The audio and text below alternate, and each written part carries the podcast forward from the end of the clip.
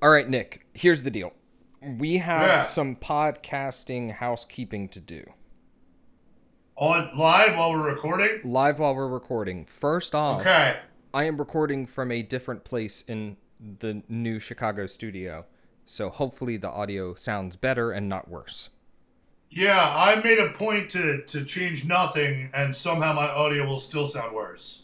Perfect. Uh, next up is, if you haven't noticed, for the people following us, we are a monthly podcast now because we both have jobs, and we still want to keep ever- doing this. Weren't we ever not a monthly podcast? Yeah, we were bi-weekly for the longest time, and then I Really? moved, and we took like a month and a half off, and then we've kind of just been doing monthly. But it's official. Oh, we're a monthly podcast. Did we lose any followers? I hope not. Oh man. Dear listener, Good. we apologize. If more people listened, we would do this every other week. Yeah. I mean, you know, I'm not going to guilt you or anything. I'm happy you're here. Yeah, we honestly we'd just be talking about this without anyone else listening. So for you, Ted, Well, well, what we did, what we did for us. years Great. before we started recording it. yeah.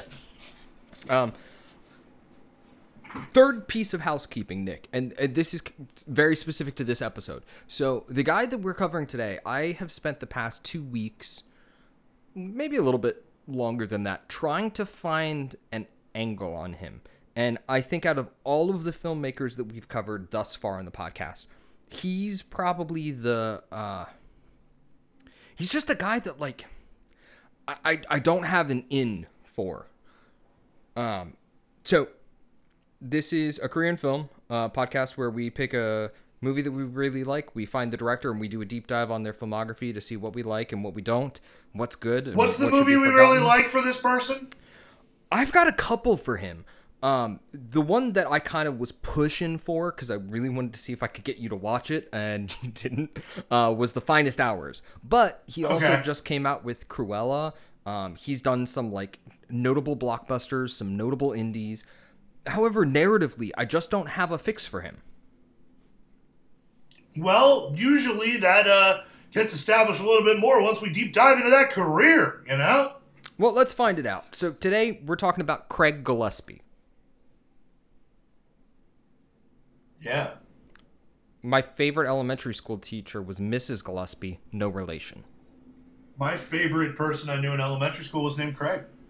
Hey, connections. That's not true. I just I just made that up. Oh, I thought that was gonna be great. Yeah, your favorite elementary school person was Rob, right? I mean, yeah, I don't know. I don't, I don't know if we need to pick favorites, you know? I don't know anyone named Craig. Uh, that was a real nice cover for like fifty percent of our audience base, who are your friends from elementary school. yeah. No, no. Wait, no, I did. I had a boss named Craig. Once. He was like a boss's boss's boss. Oh, British guy. Really liked Oasis. oh, I, that's Which could describe any British person. Yeah, I mean, Oasis is one of the greatest bands of all time. Every once in a while, like Oasis will be on the soundtrack for a movie, and I'll just remember, like, oh yeah, Oasis is in my top five favorite bands of all time. No, what, what Craig used to say was, there are two great bands ever the Beatles and Oasis, and that's it. I was like, all right, Craig, got opinions. They are strong. All right, Knew well, nothing else about the dude. let's talk about Craig Gillespie because he is Sure. like I, I watched a, a couple interviews and stuff with him. He seems like a really cool guy. Um, Yeah. certainly on the list of directors that I would want to have a beer with. Um, but uh, let's let's start at the beginning. Get ready for the way way back machine. I'm Gonna crack my back. Do a little stretch. All right. Craig Gillespie was born September 1st, 1967 in Sydney, Australia. Oh, he's an Aussie. That's cool. Yeah, I, I thought for a second about attempting an Australian accent and realized it's not good. So, Don't. Yeah. Craig came to New York City. Uh, he actually started out in the business. He was working for ad agencies and then eventually moved from there into directing. Um, and he actually continues to direct commercials up to this day. Um, One of the really cool interviews I was watching, he was talking about like how he really made the leap into directing You'll probably appreciate the story, Nick. He was like uh, doing ad cover and copy and all kinds of things like that. And uh, you know, his buddies from uh, school and people he had met. I think he was living in like Greenwich Village at the time.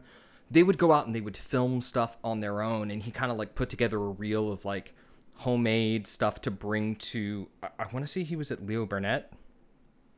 I could be wrong about that one, but anyway, so would bring it to the company was like, "Hey, look, I would like to direct commercial for you guys. Here's my reel. Take a look at it."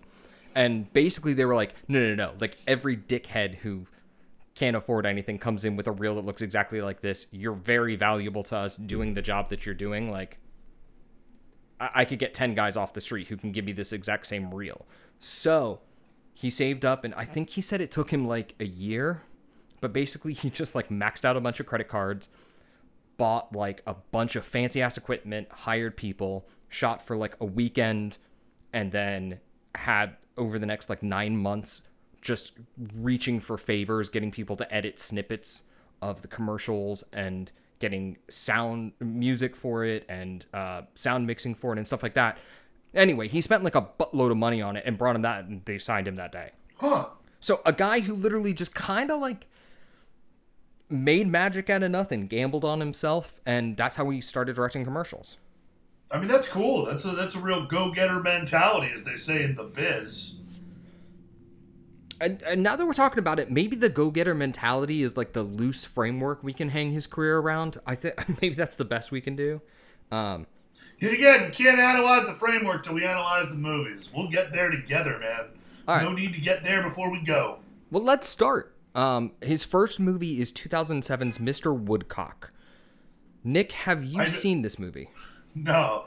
Uh, however, when I worked at Blockbuster, I recall this movie being on the shelves, and it was a movie that everyone returned and no one seemed to ever enjoy. No, eh, it's not an enjoyable movie by any standards. I, for some reason, had always thought that this movie starred um, Jon Heder. It, it, wait, this movie doesn't star Jon Heder. No, this um, this is a uh, Seann William Scott vehicle. Huh. Huh. I know, right? I swear I thought this was Billy Bob Thornton and Jon Heder. I did too. They must have done a movie together. School for Scoundrels? That's the one. Yes. I can only imagine it has a very similar premise. School for Scoundrels, which is not Dinner for Schmucks. That's a different movie. Are you looking into School for Scoundrels right now? No, I don't want to talk about that. I want to talk about whatever the fuck Mr. Woodcock is. Are you sure you want to talk about Mr. Woodcock? no, I just I just sighed. I, I gave a long sigh. All right, uh, so let's break it down real quick. The plot is um, fat kid in middle school has a really terrible, abusive gym teacher. He grows up to be like a motivational speaker and self help author, comes back to his hometown, finds out his mom is banging said evil teacher, and he has problems with it, and they have to work out their differences. So it's sort of like Big Bully a little, but with uh, more of a teacher student type thing. Yeah, I. Here's the thing. There's a lot of tropes in this movie, specifically that just kind of grind my nerves. Um, so it was already kind of doomed from the start. Like the the self help author or the motivation, whatever that like the successful person having to live by their own crap kind of mentality. I, I hate that as just a comedic setup. I don't think it ever really works. Um, the, the fat kid who comes back skinny and everyone he meets has to comment on his weight is I don't like that either. Um, I like I like the movie Just Friends. isn't that movie suck too? Where like everyone he meets is like, "Oh, look at you! You used to be a fat asshole." Yeah, no, that joke doesn't work, but the premise can work. Um, but and then the worst one is it's not like the liar revealed. It's the I see this person as the asshole that he really is, and everyone else views him as a god. Yeah, Yeah, that's also a premise that I fucking hate. Um, and and so this has got all three of those wrapped in uh, on top of a bunch of like really really bad jokes. I mean the title the title in and of itself is a pretty bad joke, right? Uh, yeah, I It's like a penis. so. It's like a penis. It's a penis joke, right? so it could be that he's a dick because he is a dick. It's Billy Bob Thornton, and he's you know riding that bad Santa wave. So it could be that, Yeah. or it could be the fact that like you know he has sex with Seann William Scott's mom a lot and aggressively. So it could be a horny joke. I don't, they don't really specify which one it is. I don't know. I feel, I feel like if you're gonna name the villain character Mr. Woodcock and then name your movie after that, eh, I I think they're calling him a penis man, a, a, a man made of penis. Well, he does have a very high libido in this film. You know. Oh yeah, that, that checks. Uh, but the mom is played by Susan Sarandon, and like I, I always love seeing her. I don't think she's ever really been bad in a movie. Why is she in this? It gets worse. So, um, Amy Poehler is like a major supporting character as Seann William Scott's agent. in 07, that that that that's fine. I'm okay with that. I would say she probably has the most successful amount of jokes. Um, you know, she's playing That the also makes sense. big high Hollywood agent and doing that kind of stereotypical setup of belittling everything and everyone around her in the small town, that kind of shit. Um, and then his best friend is Ethan Suplee, Fat Ethan Suplee or skinny Ethan Suplee? M- medium. Like he's not at blow levels, but he's not jacked He's yet. He's in that middle period. He's not jacked, but he's not blow. But this isn't like butterfly effect Ethan Suplee I don't remember what butterfly Ethan Suplee looks like. Or American History X Ethan Suplee. I feel like blow is the heaviest Ethan Suplee has ever been. That would all be around the same era. This would be about four years later. So So yeah, a big dude, but he's he- starting to lose the weight, but not to the point where he lost work until he got jacked. Yeah. But anyway, so like I, it, it's a dumb movie. Um maybe the worst thing about it is the ending where there is a, a blatant sequel baiting and multiple end credit little like teasers that you don't really care about. I don't know. Oh, so they thought Mr. Woodcock was a Marvel movie. Yeah, back in 2007 before Iron Man. Yeah. Um They, they, the, the Iron Man, Jon Favreau watched fucking this movie and went, I got it. So here's the thing. I have in my description, I've been trying to paint a picture of like a broad mid 2000s comedy. It's not like a straight up gross out comedy, but it's in that like it's a cousin to that. I don't think we can blame Craig Gillespie. So, uh, from what I found out, he left production after negative test screenings of the movie, and it was reshot um, with the director of Wedding Crashers, David Dobkin. And basically, from what I can surmise, the original tone was much darker, and they tried to make it a little bit more frat packy Okay.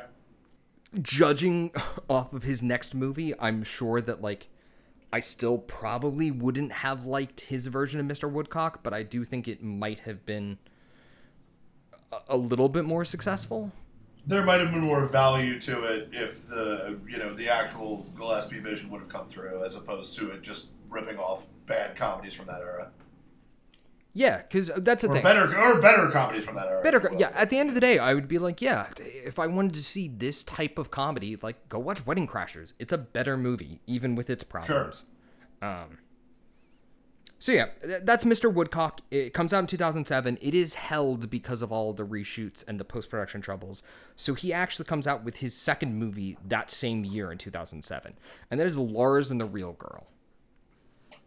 Um. This I this I have seen. Uh, it's been a while. I feel like I don't want to hang out with the person who it hasn't been a while that they've seen Lars and the Real Girl. I don't know. Well, the, so this was this is a movie that I know people that genuinely really like it, and I put it in that category of movies that like I almost want to put a guest speaker in here to talk about it because I just don't get it. I kind of do. So first off, I will say that I think this is one of those like special movies to me that I a blend of subject matter, tone, pacing, um, visuals. I- It just kind of puts me to sleep. And I had the first couple times I watched this, I struggled with it. Um, I finally completed it one day, like years after starting it, because I would just fall asleep like a third of the way in. Ah, yes. Insomnia movies, you know? Yeah. Or nar- Everyone needs them. narcoleptic movies.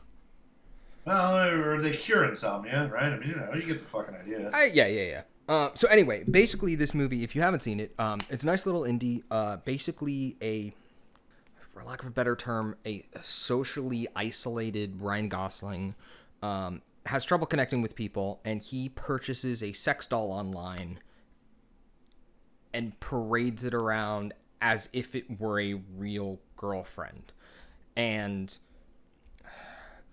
basically ends up going to a therapist and the therapist talks to his family and slowly the townsfolk start going along with this ruse to kind of therapeutically help Ryan Gosling come out of his shell and move past his past trauma and phobias and things like that. So so it is like in a it's a very dark movie, but it does kind of have a heart to it. And I will say, I, I think that the lead performance by Gosling, I mean, that this movie fails if that performance is bad. And I think he does a good job, and it's an early example of him really stretching himself as an actor.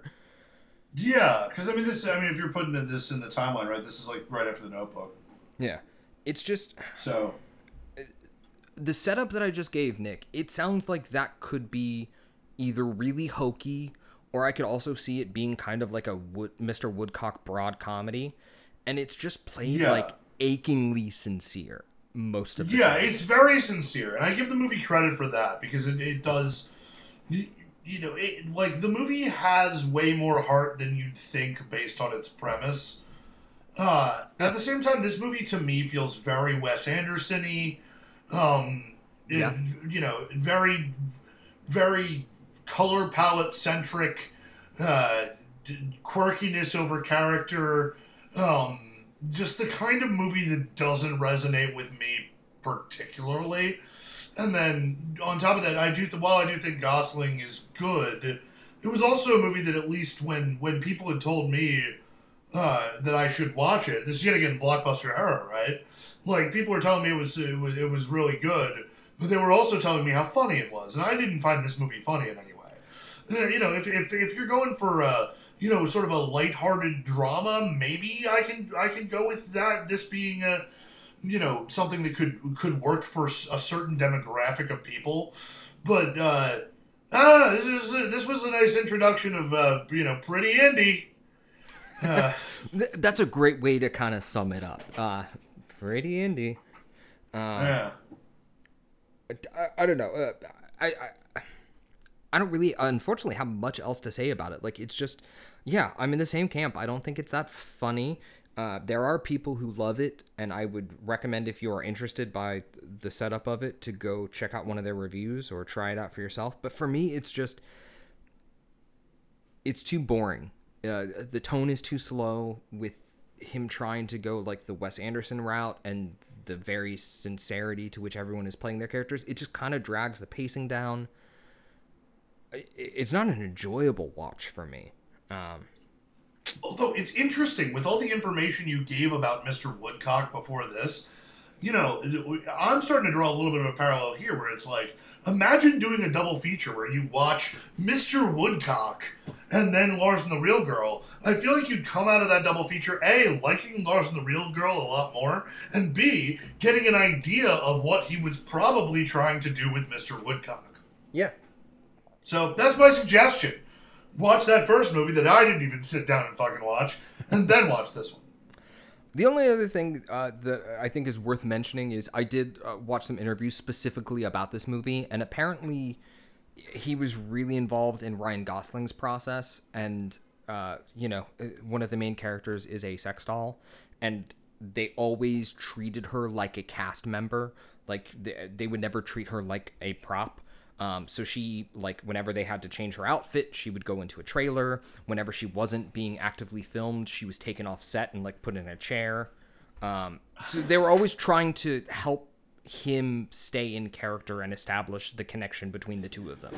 Um, which don't get me wrong, if I was an actor having to play off of a sex doll for like a three week shoot, I'm I'm sure that helped him. Yeah, I mean, I imagine it works. I now want to see a documentary about the making of Lars and the Real Girl.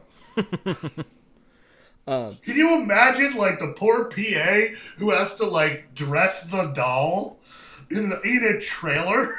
that sounds like a pat job. That's true. He'd probably do a pretty good job. Yeah. Um, so let's move on. Honestly, just because Sure. I don't have enough nice things to say about it. Oh, I think, I think we, covered, we covered it. We're doing good. We've covered everything. This could be a quick covered. episode. Why not?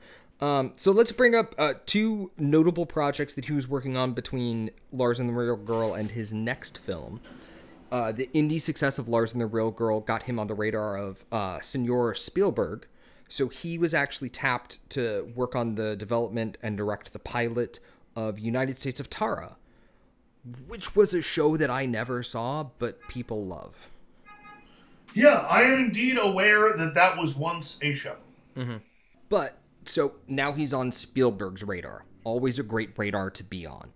The other notable thing, I'll come back to the Spielberg mention. The other notable thing is at this time he is also immediately developing Dallas Buyers Club to star Ryan Gosling. Huh. Interesting. Didn't know that. which I might like better. I don't know. Like McConaughey is good in that role, but I I do I would be interested to see his take on that movie. I mean, sure, I'd be interested to see his take. I don't, I don't know if I'd prefer Gosling in that role over McConaughey personally. Um, but anyway, so he's on Spielberg's radar. This is how he gets set up with his next film, 2011's Fright Night, uh, a remake of the 1985 film of the same name. And This era loved remaking movies from the 80s, whether they were notable or not, if they were horror. and my understanding, Nick, maybe you know a little bit more. I believe Fright Night has a nice little cult status. Well, I mean, okay, so the thing is about 80s horror movies is they all have a cult status. like, they're, the, nearly every horror movie to come out in the 1980s, whether they were critically successful or not, has plenty of fans because horror is just one of those genres, especially slashers in the 80s, where, like, there's just such a. There's there's such a horror subsection of the world where they love shit like this, you know. Um, so yeah, I mean, Fright Night's not one that, uh, admittedly, I haven't seen either of them. Uh, it's a big blind spot when it comes to horror for me. Uh, I almost watched it for this, and then I forgot to. No worries. Uh, Um, so I've also never seen the original. Um, I've heard that it's one of the more campy 80s horror movies, which was always just kind of a thing that turned me off of watching it when I had so many other 80s blind spots. One of these days I'll finish Nightmare on Elm Street. Things like that. Like the the series or the original? The series. I, I think Okay. I've only seen like one and four. Yeah, I don't know. I mean, There's we're so not missing a lot in that middle, but yeah, I mean, yeah, that's fine. Anyway, um, when this movie came out, I was actually rather excited. Spielberg produced it, uh, which I think is one of the, the connections with him kind of shepherding Craig Gillespie. Um, it's got a really fun cast. It was, you know, 2011 Colin Farrell. He's in a really fun period in his career. Um, I want to say this is pre rehab Colin Farrell. This would have been, I mean, everybody say 2011. This is post in Bruges. I don't know. I don't oh, know. oh, I'm when- really off on my dates. No, so this is post rehab Colin Farrell. Colin Farrell went to rehab t- 2006. I thought I thought it was like mid 2000s. So Well, anyway, um, it, just do some editing. It'll be fine. what the hell were we talking about, Nick? Let's just go back to Mr. Woodcock. It'll be fine. No, you were saying uh, you, you were talking about the this movie. Colin Farrell was in. Yeah, so I, I was a, an early Colin Farrell fan. I was excited. The trailer made him look like he was having fun. I was hoping I was going to get a little like bullseye phone booth Colin Farrell. Um, and Elton, Anton Yelchin was kind of a rising star at this point. I, I was excited to see him in a lead. Uh, the rest of the supporting cast, people that I wasn't as familiar with, but I am big fans of now. Toni Collette plays his mom. Uh, Imogen Poots plays his girlfriend. Uh, you've got David Tennant having a ton of fun playing like a Criss Angel ripoff, um, who's like a magician but also is a you know scholarly vampire expert. You got a fun cast.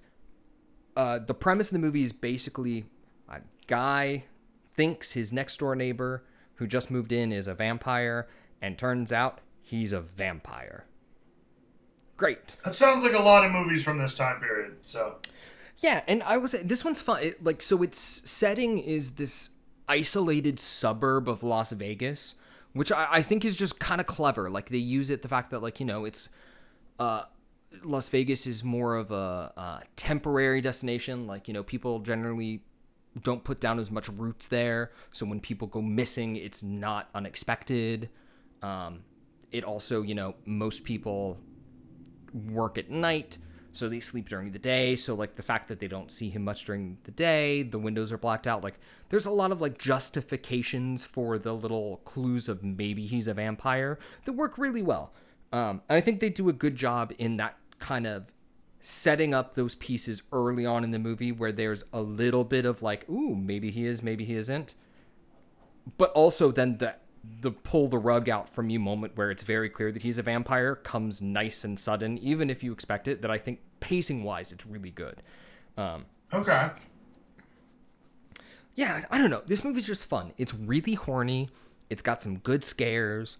Um, everyone's a little bit big. It is kind of campy, but like I think everything in it is incredibly well executed for what is it, what it is attempting to be. You mentioned. no, okay. Or, go for it. Now you you know me and my my general view on vampires, which is they're they're lame. They're one of the lamer uh, types of horror villains. Me as a non-vampire dude, where do you think I would stand on this movie? You specifically, it's hard. I think if you Well, you I bet there are a good amount of our listeners that, that think like I do. The vampires are lame. Yeah, I, I would say that this is probably one of the more tolerable movies for you, solely based off of its very good execution. Okay. Every good little setup has a nice payoff. There's a high body count. Okay. I, I mentioned that introductory, like making excuses for the vampire behavior and then the rug being pulled out from under the audience moment is really well done. It's great. Uh, technically, Is it like a vampire slasher? Is it designed like a vampire slasher? yeah, Okay.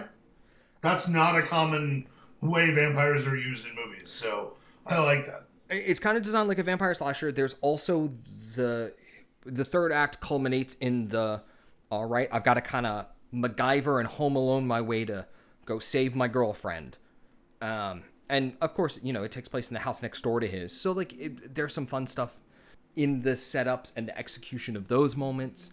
Uh, I really think that some of his camera work in particular more so than like lars and the real girl and certainly mr woodcock like he is really flexing his skills. Like there is a great little mini like action set piece involving um, a car chase that's all done in this really fun oneer. Yeah I, I think this is the movie this is him graduating to i could direct a blockbuster. Uh, this movie wasn't like hugely successful but like i do think he showed enough skill both technically behind the camera and also in his management of tone that i think he kind of caught the eye of some important people Yeah, uh, that makes sense. Honestly, you sold it relatively well. I would check this out. honestly this is like maybe f- we're going on year nine of the list this is probably like a fringe recommendation for you i had fun during it and i also i have no attachment to the original there's a good chance that you know a lot of people view this as a bastardization but like i I don't know. Uh, we talked you talked about those 80s remakes. I think the majority of them are bad but i also have a lot more familiarity with their original source material than i do this. So i don't know. This gets like a solid pass from me. Yeah. Also, I generally find that unless like a, you know, hardcore fans of an '80s horror movie, in my experience, generally are like semi-forgiving of the remakes. Like they're not, they're not generally gonna like them.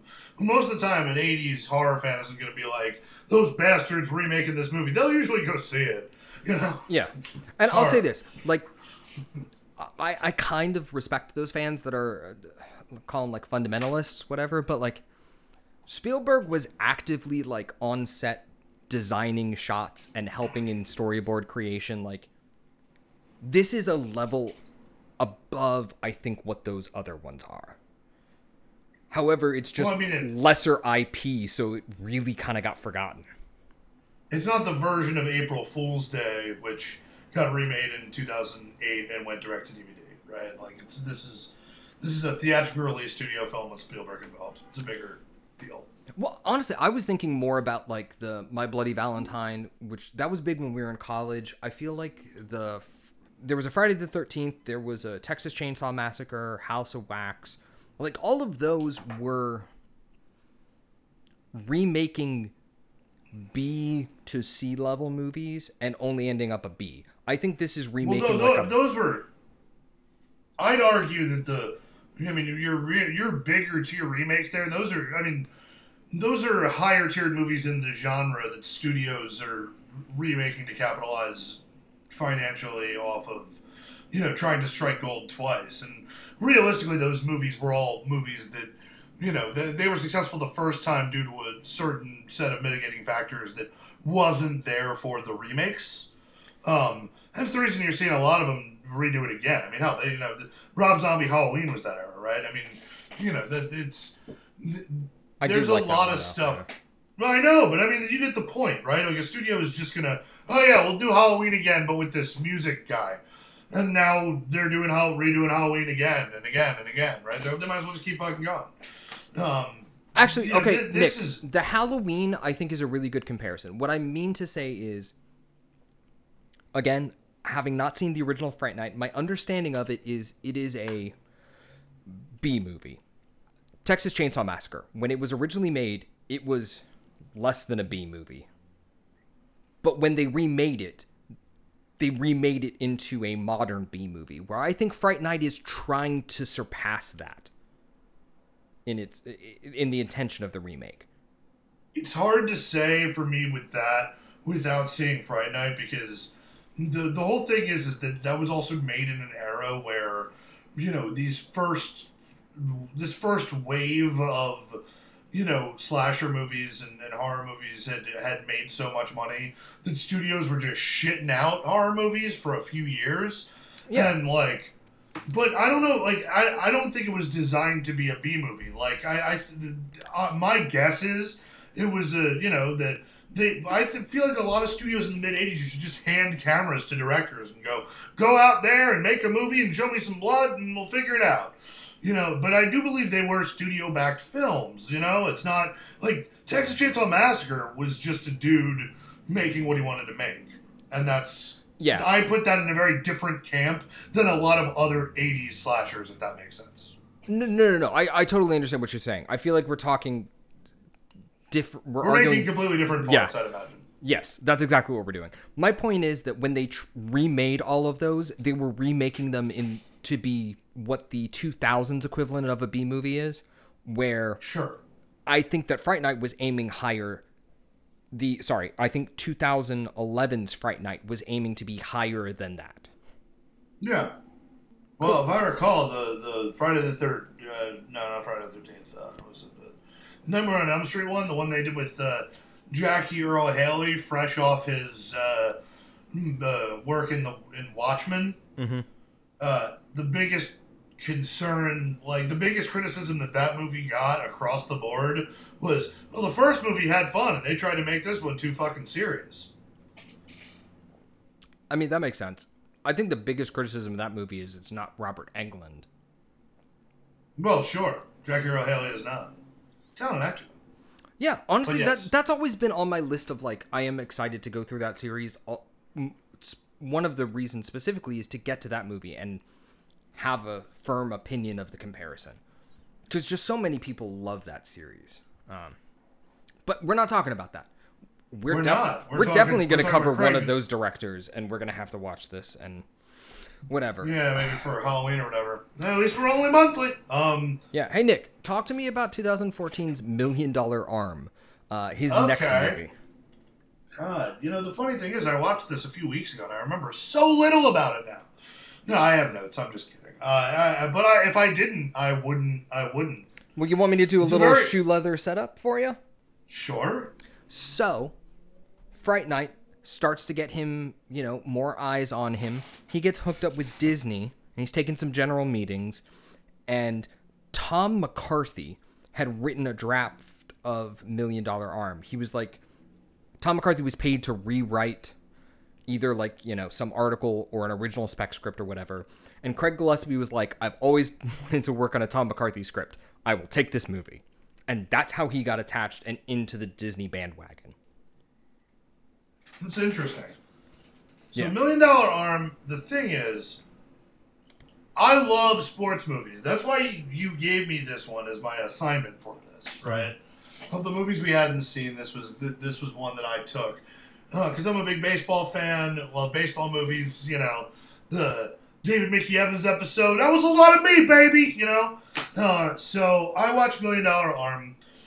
The story Million Dollar Arm is uh, it's based on a true story, like you know, ninety percent of fucking baseball movies, and uh, it's th- this one. Uh, there's a, an, a sports agent uh, played by Jon Hamm, who's having trouble locking down uh, clients. It's very similar to Ballers, the TV show Ballers.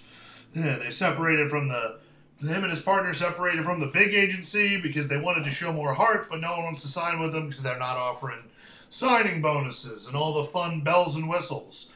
And so they meet up with a rich dude to try and keep their company afloat.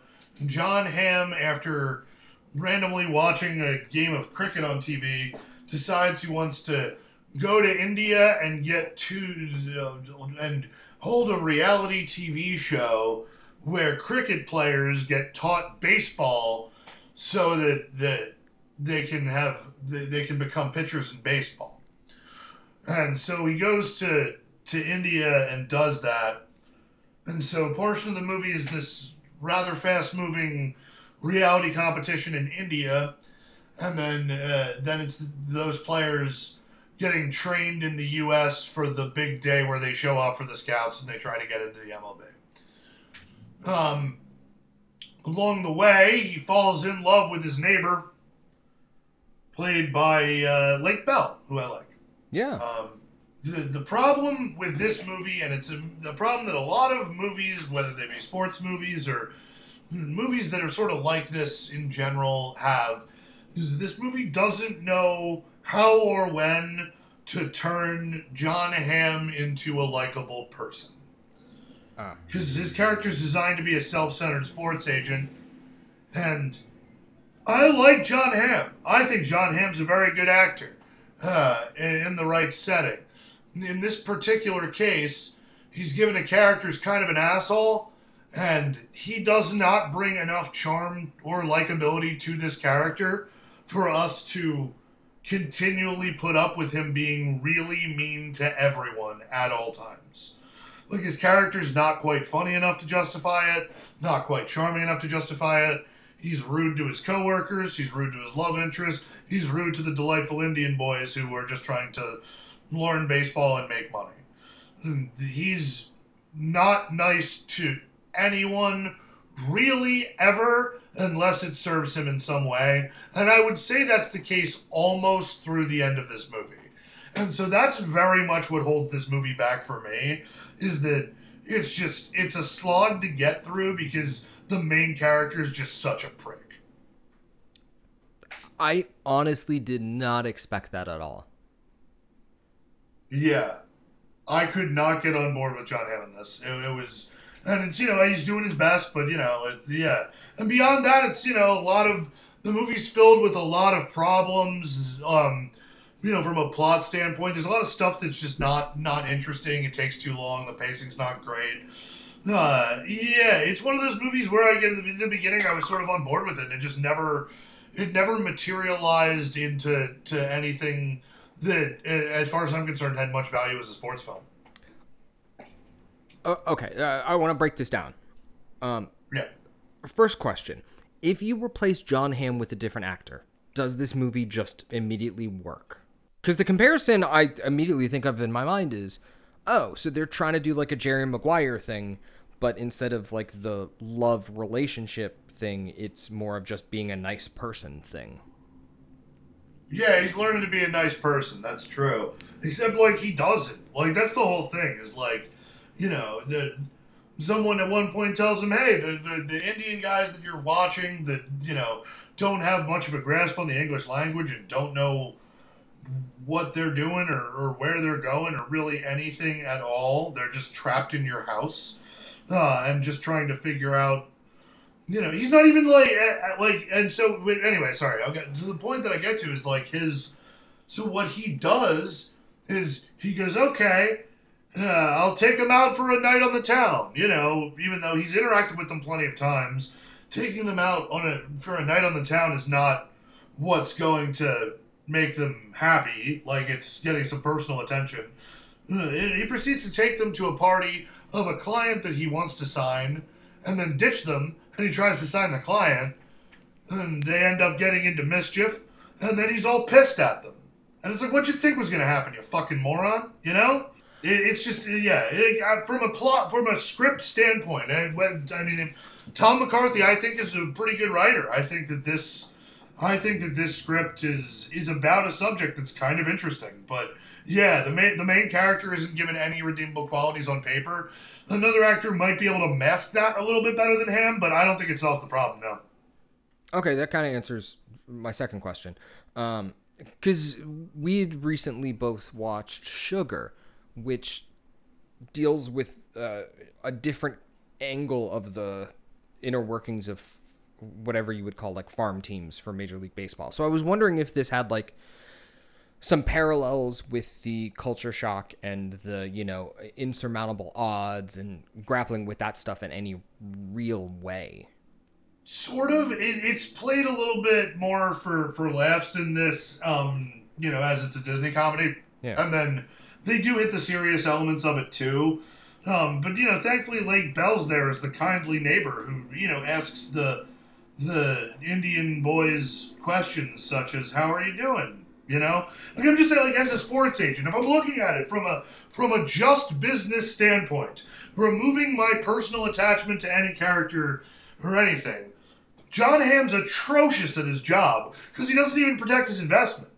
He just sort of goes, "You you fix it." Uh, the the the pitching coach is Bill Paxton. Hey, Bill Paxton. And he's just Bill Paxton just pops up, and he's just like, "Bill Paxton, you fix this." And Bill Paxton's just like, uh, "I don't know, you're kind of an asshole." And he's like, "Just you do your job, and I'll do mine." But he doesn't do his job. He doesn't do anything. Like Jon Hamm is just absolutely fucking worthless. It, it, I continually calling him Jon Hamm. His character, his character sucks. Well, one of those things is I, Jon Hamm. I don't think anyone has quite figured out how to use yet besides Mad Men. Like, uh, right.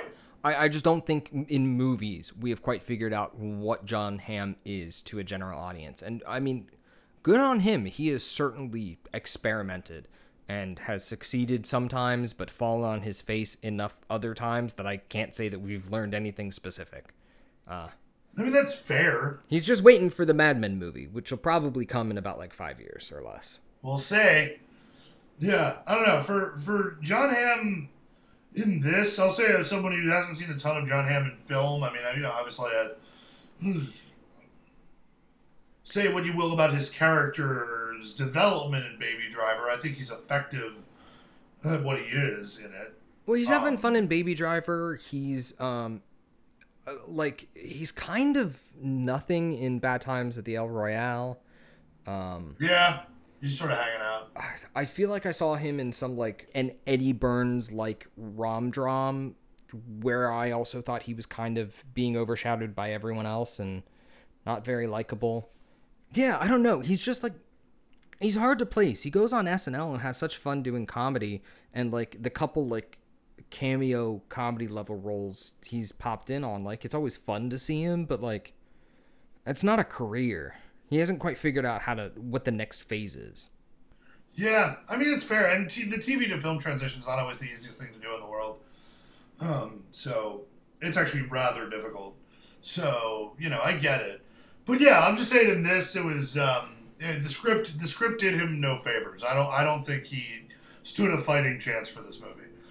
I will also add one other notable actor who's in this movie because I did sort of bury the lead on the whole Bill Paxton as the pitching coach thing. Um, Alan Arkin's the scout, and he brings he brings Alan Arkin to India with him. It's the only scout that would go to India with him, and uh, his whole shtick is he sleeps the whole time. This sounds really boring. This is a very boring movie with a terrible lead. Yeah. Oh, Tom McCarthy, very well respected. I find very hit or miss.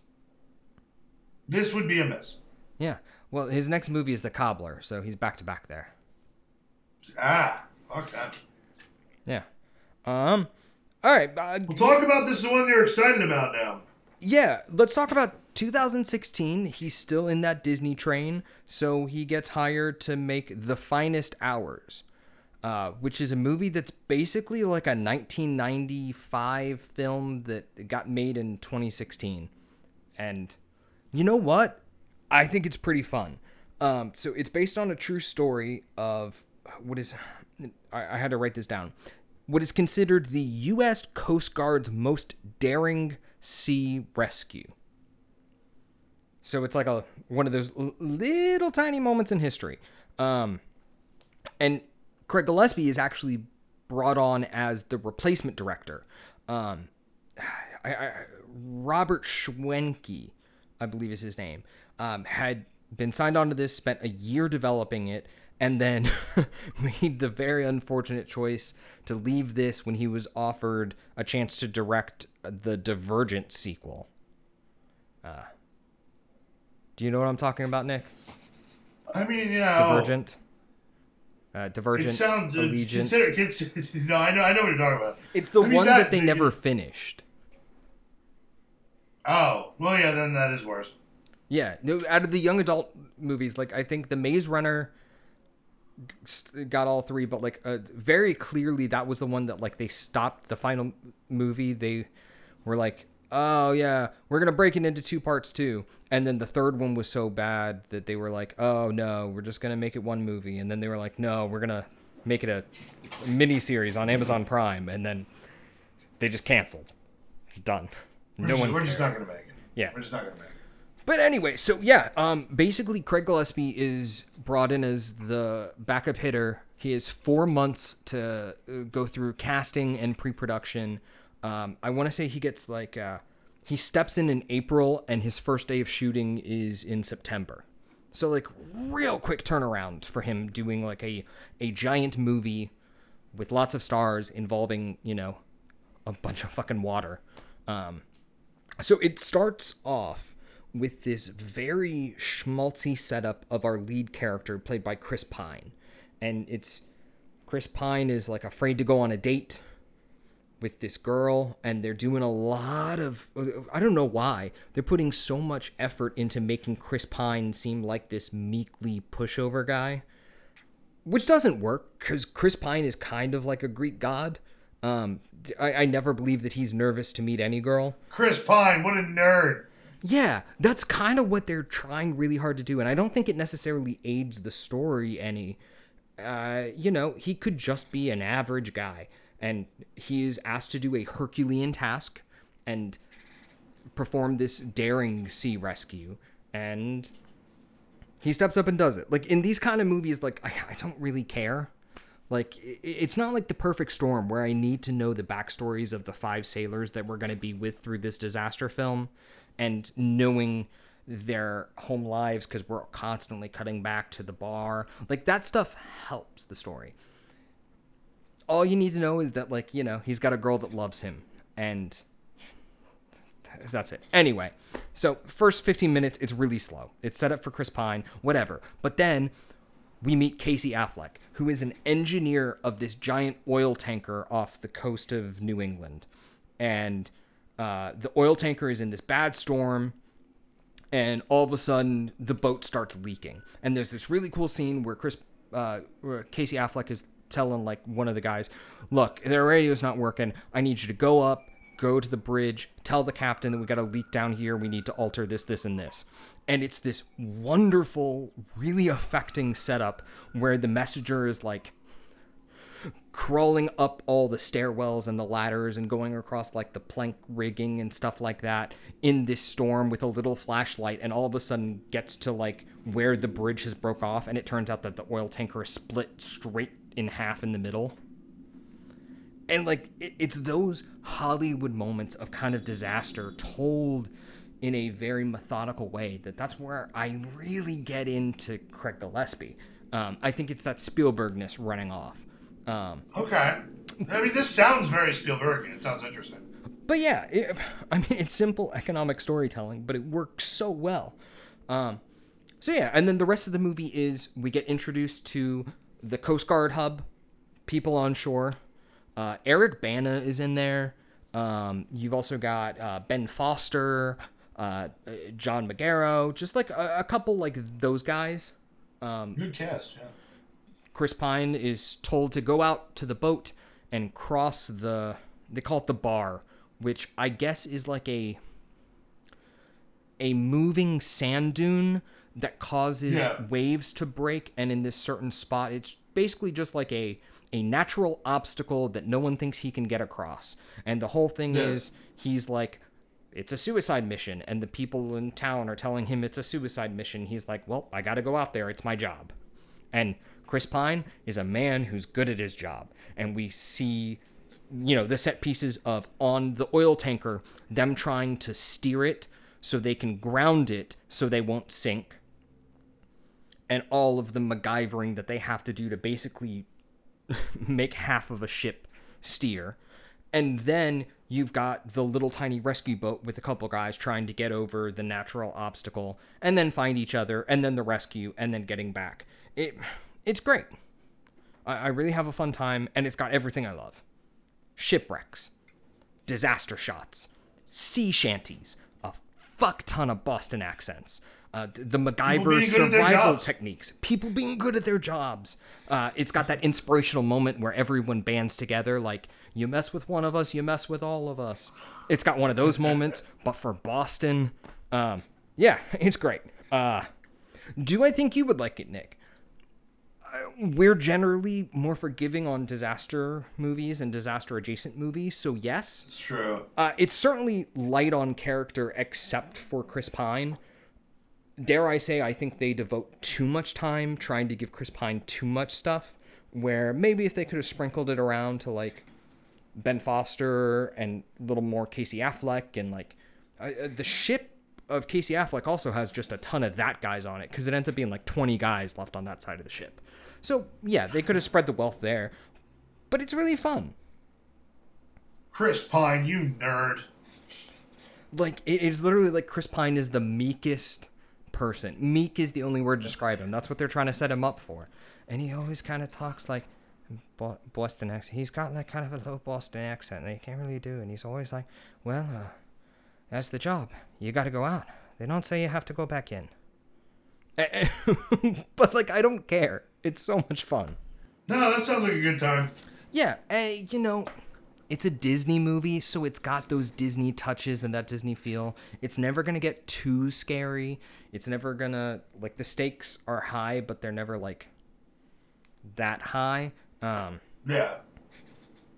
but anyway, uh, unfortunately, a movie I like, it was a rather large financial loss. And I think pretty much forgotten for having Chris Pine in between Captain Kirk movies, Captain Kirk movies, fuck me, in between Star Trek movies, um, uh, Ben Foster, Eric Bana, Casey Affleck, like uh, uh, the two girls are also notable, even though I can't remember their names right now. Um, yeah, this movie just doesn't exist, and it's sitting on Disney Plus.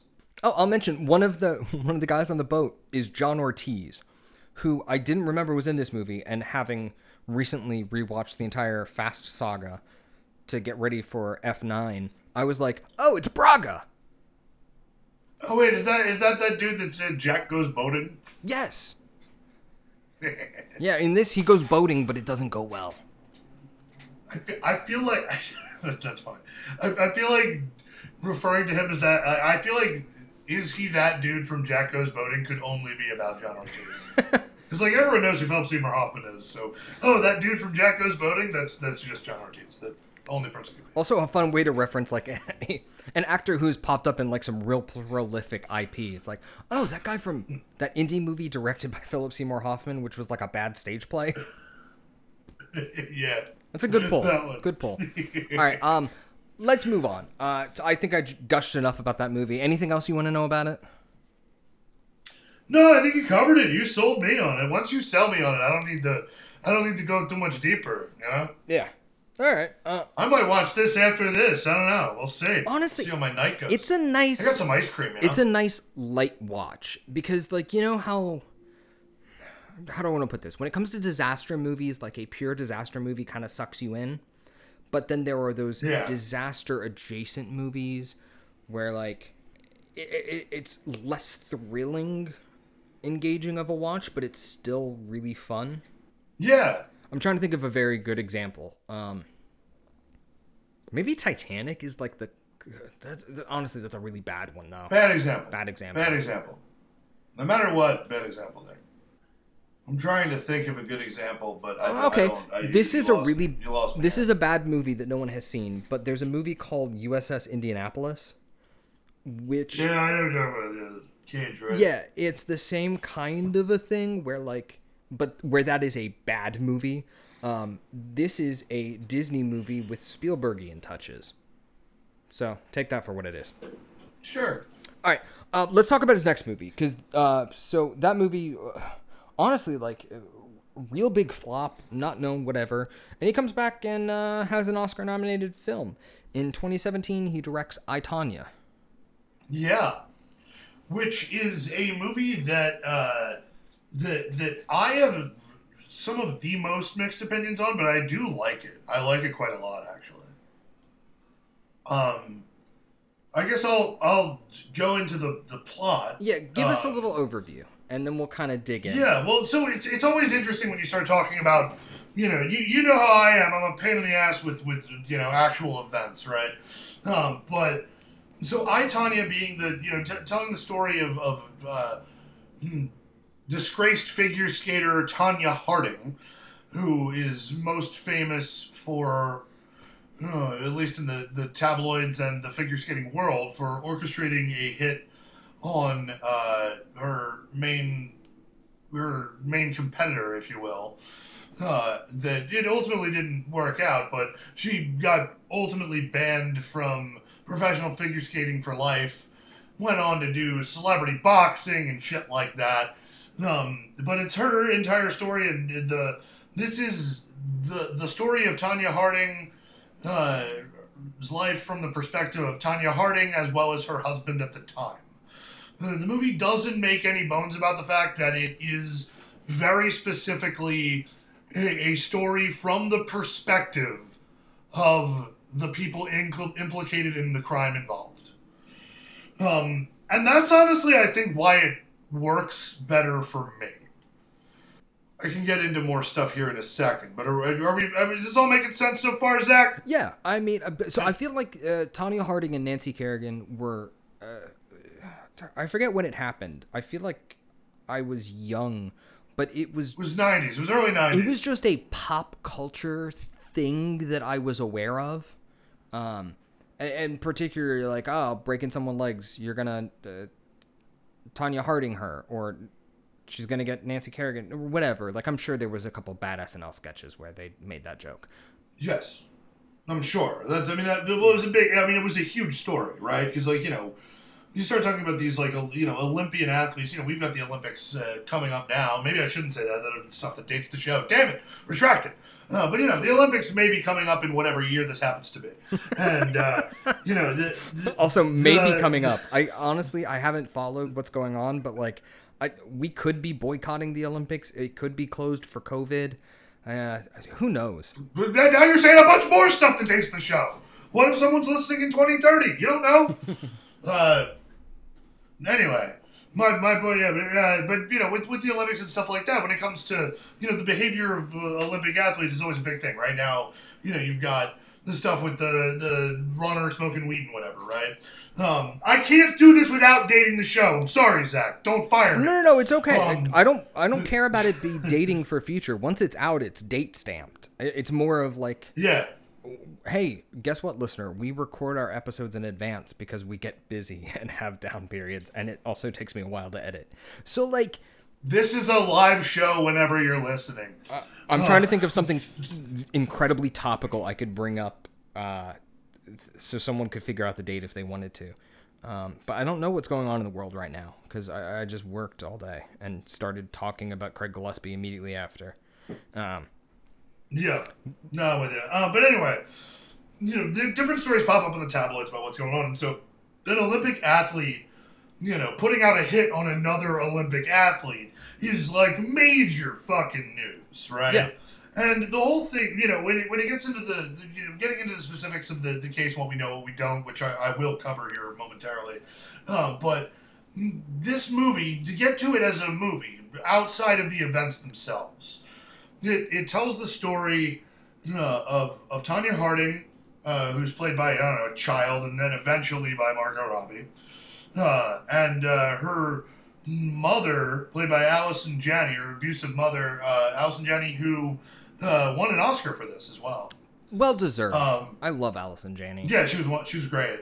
Uh, her uh, uh, Tonya Harding's husband's uh, played by Bucky Barnes, right? Yeah, Sebastian Stan.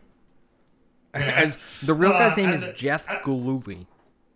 Because that's a ridiculous name. Yeah, Gillooly. He's one of the yeah one of the people they interviewed for the movie. Um, and then uh, his his fat friends played by uh, uh, the, remember the name guy who's also the Juggalo on Always Sunny. Um, I don't know the No, it, uh, this is the the introduction. This is the movie that made Paul Walter Hauser. That's it, Paul Walter Hauser. Well, I was always a fan of him when he played Richie on Always Sunny. You know. Yeah, I, honestly, I kind of forgot that's him. Yeah, but this is his first. Go watch that episode. He is so little. You're just like, oh, look at that little, little, little big guy. This is his Um, first major anyway. film, though.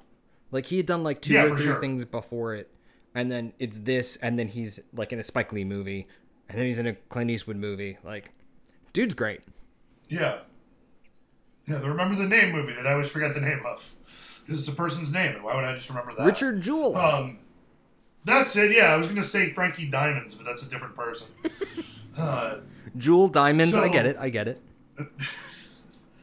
uh, no. Uh, so anyway, uh, Frankie Diamonds is, is in it as well. Um, and so, but it follows the story of Tonya Harding as she uh, was sort of sort of became the the the bad girl of figure skating, if you will. Um, you know, she played by her own rules. She caught a lot of shit because it's a sport of the the, the rich children, but uh, she w- was not. And she used to make her own costumes and shit. You know, it's that it's the outcast story, and then you know it's told very much through like character interviews, almost mock- mockumentary style. Um, and personally, I found the movie to be incredibly watchable and quite funny uh, because of the style. It's also a very big style break for Gillespie based on the kind of movies he's done so far. So I really enjoyed the movie from its setup overall, uh, and I think it's I think it's very good. I know you, Zach, had you, you were a little bit more lukewarm on it, if I recall. almost less. I, I'm trying to think of like, like the best way to get into my problems with it. Um, so no, that's the the important thing to grapple with is probably going to be the uh, balance of tone and point of view. I think that's kind of where Yes. our big riffs go. Yeah, Tone and Pio. Uh, Nick, I, I think uh, we can both agree that the majority of film is told with the point of view of how do I say this? With the unreliable narrator point of view of the people who was involved, right? yes. and that's one of my big problems with it is because a you i i like the story and the basics of this have been in the zeitgeist enough that it's very hard for me to glob onto a movie that's going to totally portray this person as the underdog and the outcast and the person who's misunderstood Well, the person, I mean, T- Tonya Harding was an underdog, right? yeah but like i mm-hmm. don't give a shit because she beat a girl's legs in So the the and this is where it gets tricky, right? So like, what I don't okay, if I'm talking talking about audience reactions to this specific film, Yeah. right? There's two schools of thought that wh- which are, uh, uh, if you're going with the extremes, the the first being, fuck this movie, she definitely did it. Uh, and this movie, by casting her in a sympathetic light, is you know, really shitty to to Kerrigan.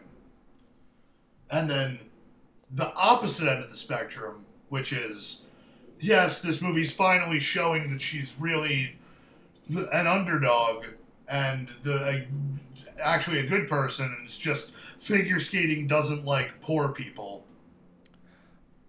Oh, okay. And- so no, no, no. The thing, well, let, let me finish it. the point though here, right? I'm away from both of those extremes. I get, I get the logic behind both. The things that are important in terms of historical accuracy for this film is one, while whether true or not, the court of law was never able to uh, implicate Tonya Harding in this crime. A. B. Tonya Harding has consistently maintained her innocence when it comes to this crime. Now, if I'm looking at it from the perspective of Nancy Nancy Kerrigan, right? I I probably wouldn't give a shit. I probably wouldn't want this movie made, right? Uh, I wouldn't want a movie that's gonna that's gonna cast a, cast a bunch of sympathy on uh, the negative reason my name is known throughout a lot of society. Uh, and, and I do think there is a fair reason for skepticism of the point of view of Tonya Harding. That said, I think it, the movie is fair in its sense of coming from the standpoint that this is the point of view of this character, and they also bring in the Sebastian Stan stuff uh, as the opposite because he's the one who alleged she was involved after they broke up. Yeah, I, I guess I'm. I don't know. Let me break down how I, where I land. How do I want to phrase this? Uh, I I think that it's interesting that you're telling the story from her point of view on, quote unquote, quote quote quote, what allegedly actually happened. However, I find that there's a lot of points in the movie where the the audience from the outside is being asked to judge them for their outcast lower class nature, which I I don't think you can argue too hard is an unfair thing. Like uh, basically, this is a movie about a bunch of trailer trash people who are in a world of competitive figure skating with the rich elite and this person does well but doesn't do well enough. So like there is this element of kind of judginess I feel from a directing point of view is put upon these main characters. Now, the fact that, you know, some of them were charged with a crime, uh, fine, whatever. But it is kind of a little like, oh, okay, so we're just making fun of the Hicks, even though the story is kind of framed from an idea of they are outcasts and underdogs and we should look at them in a different light because things were stacked against them. It was unfair. And then also specifically with Tonya Harding, there are moments where you have Tonya Harding talking about like how unfair something went and how bad it went, but then like there's one scene where it cuts to her like at a bar late at night before the competition ripping shots and I'm like I, I as an audience member like you're giving me the visuals where I think you want me to judge her but then the majority of the plot and narrative is going to be taking the side that we shouldn't be judging her or that we have judged her incorrectly. So that imbalance is the big number one reason why it didn't work for me. No, I mean, and that that totally makes sense. I, I think that for me, I'm, I'm a little bit less worried about that that particular outlook predominantly because I don't. The thing that I didn't see with it was while there may have been some judgment on lifestyle choices of, of, of Tonya Harding and that sort of thing, I think that Gillespie does a pretty good job of not not forcing an opinion. I think that you, you as an audience member can take a few different stances from the way that they live, and I think that while there are definitely some some humor, there's definitely some humor. Yeah, there's definitely some humor within the movie that is at the expense of the lower income characters. I don't think at any point it's ever malicious, or it never, and at no point to me did it ever feel super mean spirited, which is something that you know I've had a problem with in, in certain movies as well. I don't think Gillespie hates these characters. I think Gillespie uh, has some fun at their expense, but I don't I don't think that's necessarily uh, a dislike in any way.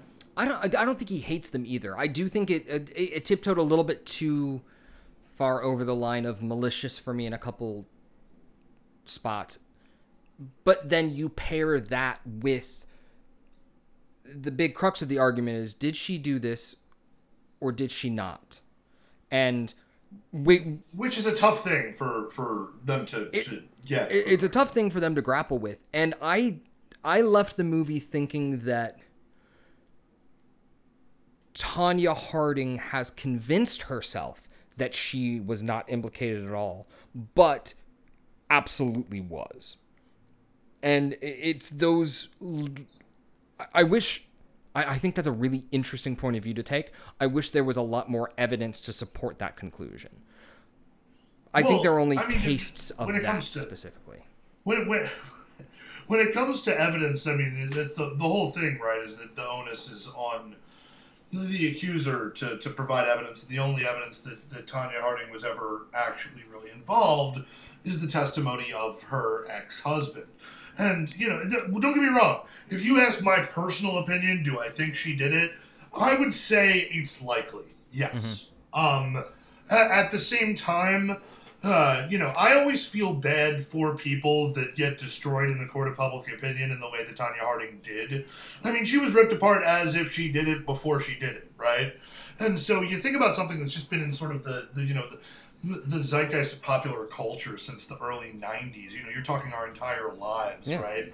And so, like, when the idea gets presented that maybe this thing we've always thought is true might not be true, uh, I, I, my initial reaction is very negative, but then upon critical thought, I'm a little more open to it, if that makes sense. And this movie gave me that kind of thought, which I found interesting. I do think there are, as stated before, there are some reactions to this movie that I think are kind of shitty on both sides. But as is, I think it's a very interesting art piece for the reason that, and even the comes coming down to the conversation you and I are having at this moment. Um, so yeah, I mean, certainly, I think both of us would say uh, we would encourage our listeners to check it out and see where you come down on it, because I, Mm, I just I don't think I can recommend it. I think it falls too much on the soft three, hard two realm. Yeah, and for me, this is a pretty clear cut four. Um, the other thing I think we should mention that I remember it being talked about a lot when this movie came out is because this, if I'm not mistaken, is not too far away from Guardians of the Galaxy release, and uh, this movie's got a pretty banging soundtrack. And that was one of those. I feel like we end up talking about this every week, and we got to find a better name for it. But the Adam McKay style pop history Maybe the Adam McKay has earned it to be after his name. All right, but there are definitely influences of this in that, um, and Yeah. Well, and I'll, I'll clarify. I like this better than anything I've seen from Adam McKay in, in this in this genre. well, I was just gonna say that like it's very heavy on the soundtrack, but I do think that the soundtrack not only is it fun, but it is specifically there to kind of uh, do a little bit of either uh, heavy lifting in uh, scenery, time, place, exposition, or in mood. And I, I don't have a problem with that. Like I, going through it, No, I think it's very well Yeah. used. Yeah. So yeah, that's really all I have to say about that because I'm uh, I think we're just agree to disagree. We're on opposite sides of this one. Yeah, it happens, man. Sure. Yeah. All right. So um, his last film is the most recent one. Uh, it is Cruella in 2021, which came out not too long ago. Uh, The most shocking part about this movie is how you felt about it. yeah, I think this movie kind of slaps. Um. Okay, so I'm, I'm gonna try and break this down as best I can. Um.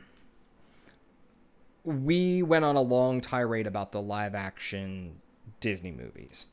And in particular, at that time, neither of us had seen Mulan. Um, but we were talking about Jungle Book, and I, I believe Nick, we both kind of came down on the side that like it's not enough of a departure from the original animated movie, though it is at least a little bit different. I mean, yeah, I don't think they're bringing enough to the table to, to warrant its existence, other than for you know capital gain. But yeah, I mean, All right, so uh, they updated Mulan, and I finally watched Mulan. And you know what? They are they are not sticking to the animated movie as a straight guideline source material like they are with some of the other ones, and that's certainly interesting.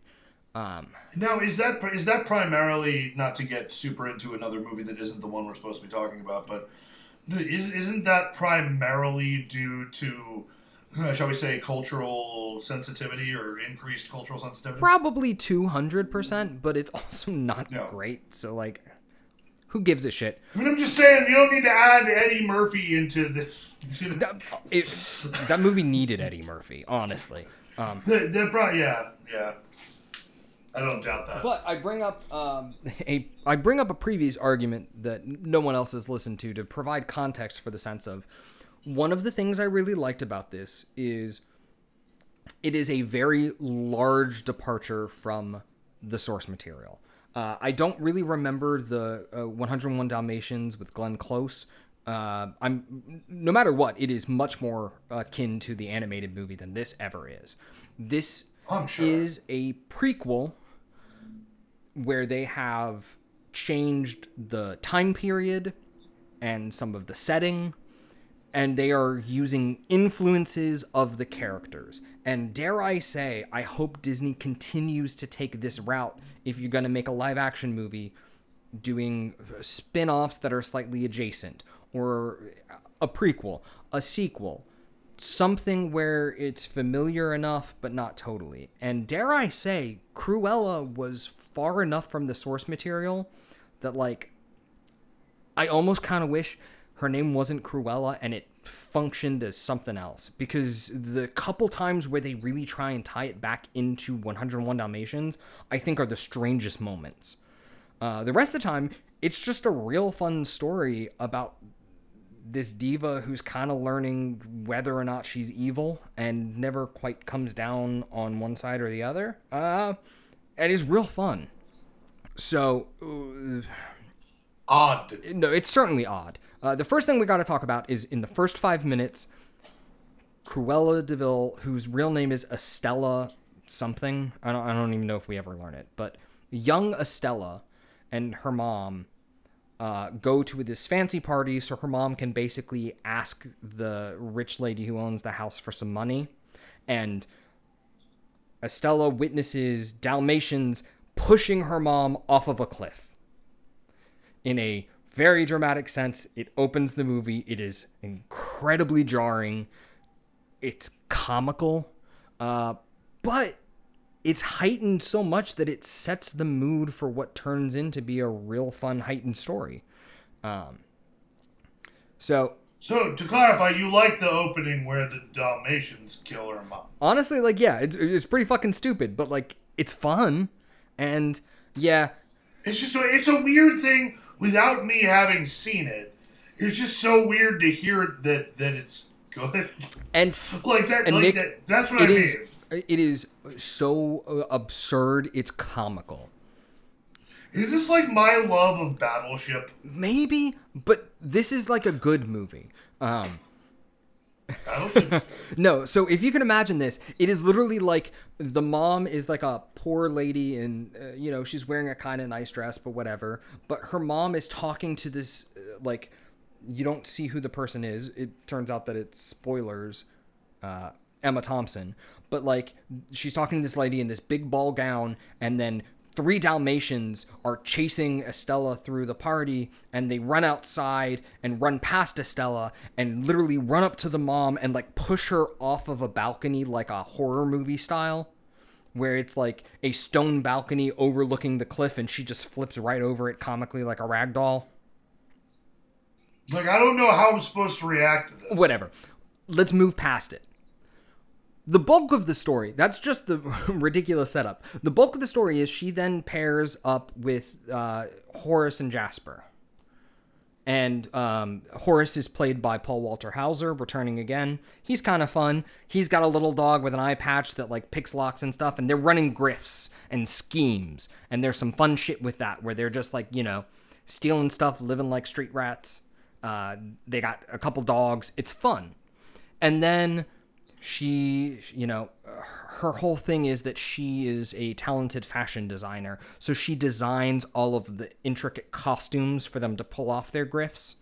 And eventually is like, I want more for my life. She gets a job at a prestigious fashion company and ends up working her way to Emma Thompson's assistant. So you've got this weird, like, you got the ridiculous opening with the dogs killing her. Then you've got this fun grift con section of the movie. And then the movie turns into Devil Wears Prada.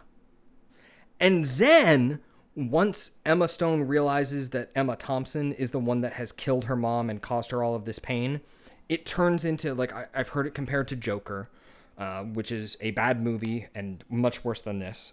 Uh, but it turns into this weird like dual narrative where she's you know by day the meek assistant helping Emma Thompson pull out her fall fashion line, and by night she's upstaging Emma Thompson with these great shows of fashion display. And I had fun during all of it. It also has a fucking banging soundtrack. They set it in like 60s and 70s London.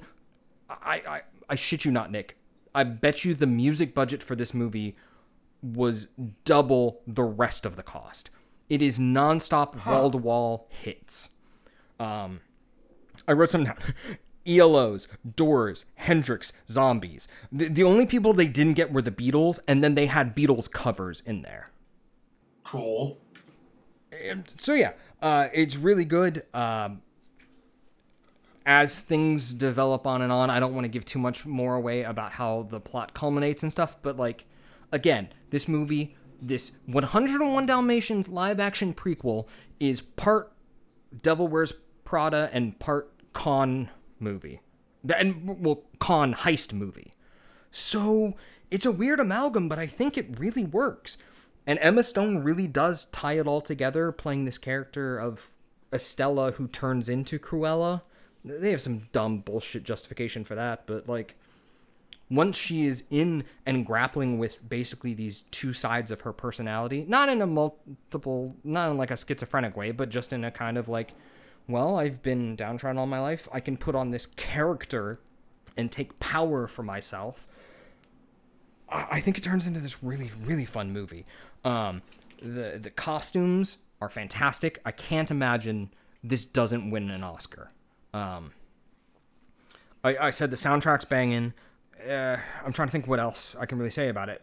On costumes, you know, it's uh, it's only halfway through the year, so we'll see. Um, I mean, this is pretty amazing.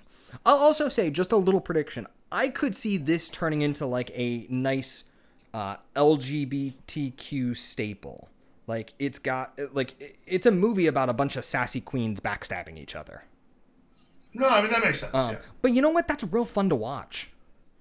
Um, it, it's just Nick. This movie is so different. I'm shocked that Disney allowed it to happen. Like it's it's that much of a departure. Well, see, I don't know. Like when I when I, when I heard they were making this, it reminded me of Maleficent. Like, where do you stand on that comparison? I haven't seen Maleficent or uh, Maleficent 2. My understanding of it is that, like, they're still very much playing in the world. Um, and they're trying to, like, dare I say, I, I feel like that is almost closer to, like, Snow White and the Huntsman, where, like, they're retelling the tale and then there's a little bit of like squeakiness so they can not kill her off at the end of it I don't know. Uh, dare I say, maybe I should watch Maleficent. Maybe I would enjoy it because I like I this mean, so if much. you really like this, I, I imagine going the route of other Disney villain vehicles might be might be something that you like. Yeah. yeah. Um. But anyway, the whole time, uh, I just praise the movie a lot. It's hokey a lot of big exposition dumps. Uh, basically, they have to make Emma Thompson so hyper evil so that we kind of can immediately, you know, grab onto Emma Stone and, and root for her. with Cruella yeah. But uh, I don't know. That's kind of the thing. Like, you have to grapple with the fact that narratively we have grown up with oh Cruella de Vil is the woman who wants to kill and skin puppies, and there's a lot of dogs in this movie that they tread this very fine line of like I wish they would have even gone so far as to like retcon some shit into like, oh, I never wanted to kill the puppies. I I never wanted to skin them. I just love dogs as pets, and I want to, you know, some something along those lines. It, I I think that I was so swept up in the production design and the soundtrack and just the bonkers nature of this Disney live action movie that I was able to set aside the fact that this is about the lady who wants to skin puppies in the dog animated movie from like the 50s. So what you're saying is, if, if I Tonya had better costumes, no, no, I mean, no, really, I mean, yeah, maybe I'll maybe I'll watch it at some point. I'm probably gonna put it off till it's on Disney Plus, for being honest. But you know, yeah, Yeah. Um it's interesting that you liked it. That's cool. I haven't heard a lot of people say that. it yet. was honestly the most shocking thing. Um it is, don't get me wrong. It's got its problem spots and it's really it's probably a half hour too long. Uh but again, how long is it's like it? 2 220? Fuck. I know it's north of 2. Um it's uh, at 215. Okay. For some reason, that five minutes less is a lot less bothersome. Uh, it is, but I, Oh. I mean, this movie does not need to be above two hours, in no way, shape, or form. But No. you know, uh, in I think it was the Jon Favreau episode, we had railed on Disney. It's something that like we continually talk about is what Disney is doing with their old IP. And I mean, the company owns the world right now and the world of entertainment. This is a interesting new step for them. Um, and you know, I do think Craig Gillespie probably had something to do with it because he's now signed on to do the sequel as well. Right on. Um, and supposedly, the sequel for Cruella is going to be he's grafting it off of The Godfather Part Two, so it's going to be like you know young Corleone and old Corleone. It's going to be like the Cruella we saw in the movie versus old Cruella. I mean, After after what he did with this, I'm like, yeah, that sounds fucking I don't give a weird. Let's go. listen. If you if you like this movie in spite of every odd choice that was made, like yeah, I'm just gonna trust the dude to do whatever the fuck he, he does. You know. Yeah. Um, Maybe that's the metaphor for Gillespie.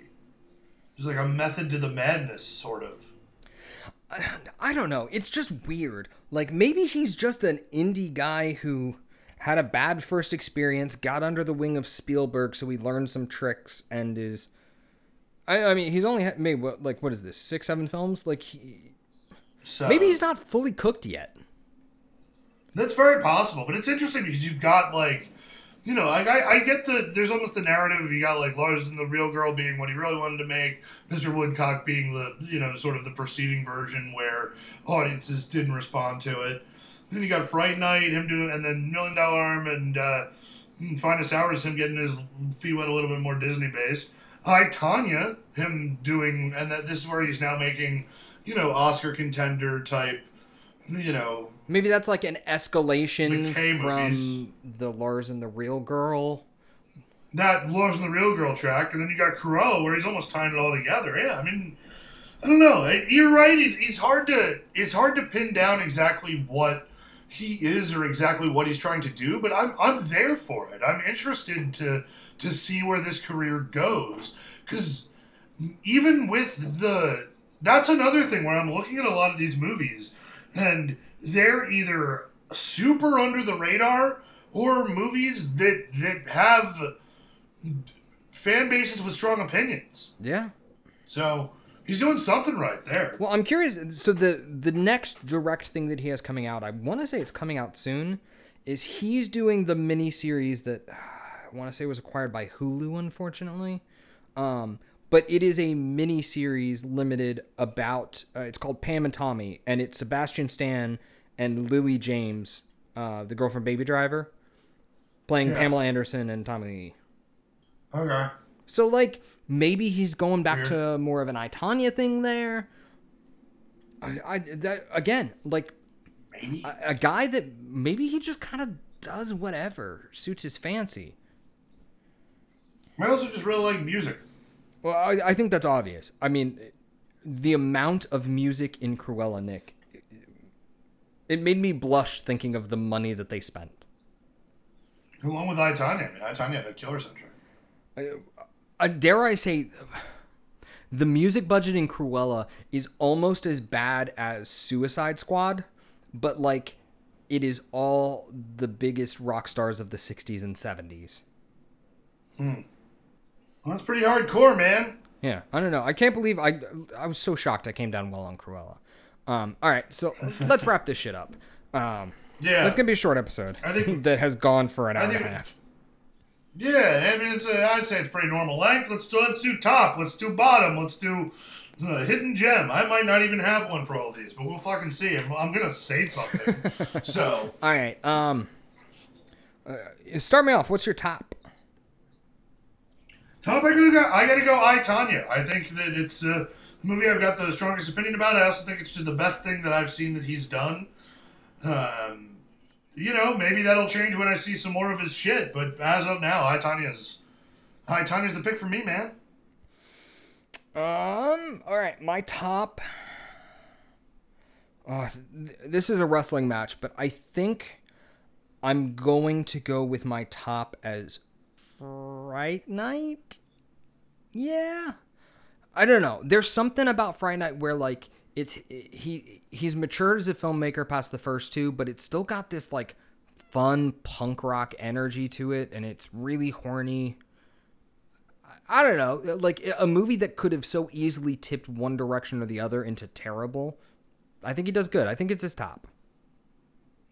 Interesting. Cool. Yeah. My bottom is easily Million Dollar Arm. Fucking Jon Hamm. Come on, man. No surprise, mine is Mr. Woodcock. Uh, terrible movie. Don't watch it. Uh, and Hidden Gem, uh, based on the fact that I don't really have one, I'm just going to say Cruella because I'm still kind of shocked at how much you liked it. I am too. I like. I don't know. You'll probably think it's real stupid, but there's something to love about its level of absurdity. Uh, I mean, to be fair, you did try sell me real hard on Hubie Halloween, and then I watched it and was like, eh. um, so, you know, things happen. But as of right now, no. I'm very impressed with your love for Cruella. He gets my hidden gem moniker without even watching it. solid. Which la- allows me to pick the finest hours. The reason I wanted to cover this guy is my hidden gem, because it's just a nice movie. All right. Yeah. But anyway, that's that. That was a that was a fun little trip for everyone. I hope, and uh, join us next time when uh, we cover uh, that that nerd Chris Pine some more. Yeah, I don't. I don't know what we got lined up, uh, but it might be a Chris Pine. There might be a guest on here with us, or there might be uh, I don't know nothing. Who knows what order these come out in? You know, it really depends on whether I send them to Zach to edit. That's I'll email you true. some of those old ones, by the way. Oh, thank you very much. Um, s- I'm gonna send them in poor order. Also, one day we'll finish that episode we did with Cass. yeah, one day we will go back. Re- re-record 30 minutes of audio and then just patch it over Cassie being like, Oh God. hey, I'm glad that we're doing this. I'm glad that we've gotten better at this. Hopefully, my audio sounds better than it did last week, last month. Um, we'll, we'll see how it works out. But thank you for joining us on this deep dive of Craig Gillespie. Uh, again, uh, my name is Zach D'Antonio. Find me on Twitter and you say, you, you say again, we never said our names the first time. Should edit that in. I'm not going to do that. Um, yeah. I'm Nick DeRiso, and you can find me, I don't know, probably Letterboxd. Yeah, probably not anywhere else. And again, uh, this is a career in film. Please rate, review, subscribe, all that kind of good stuff. Uh, if you leave us a review on iTunes, we're definitely going to talk about it. Maybe we'll send you some shit. Who knows? But give us some love so we can feel gratified in continually doing this. Also, definitely don't dan- donate to our Patreon because it doesn't exist yet. No, but Nick will just take donations via Venmo. Yeah. Uh, You don't know what your Venmo handle is. Alrighty. Uh, have a great week, everyone. Uh, thank you again for listening. Goodbye. Love you.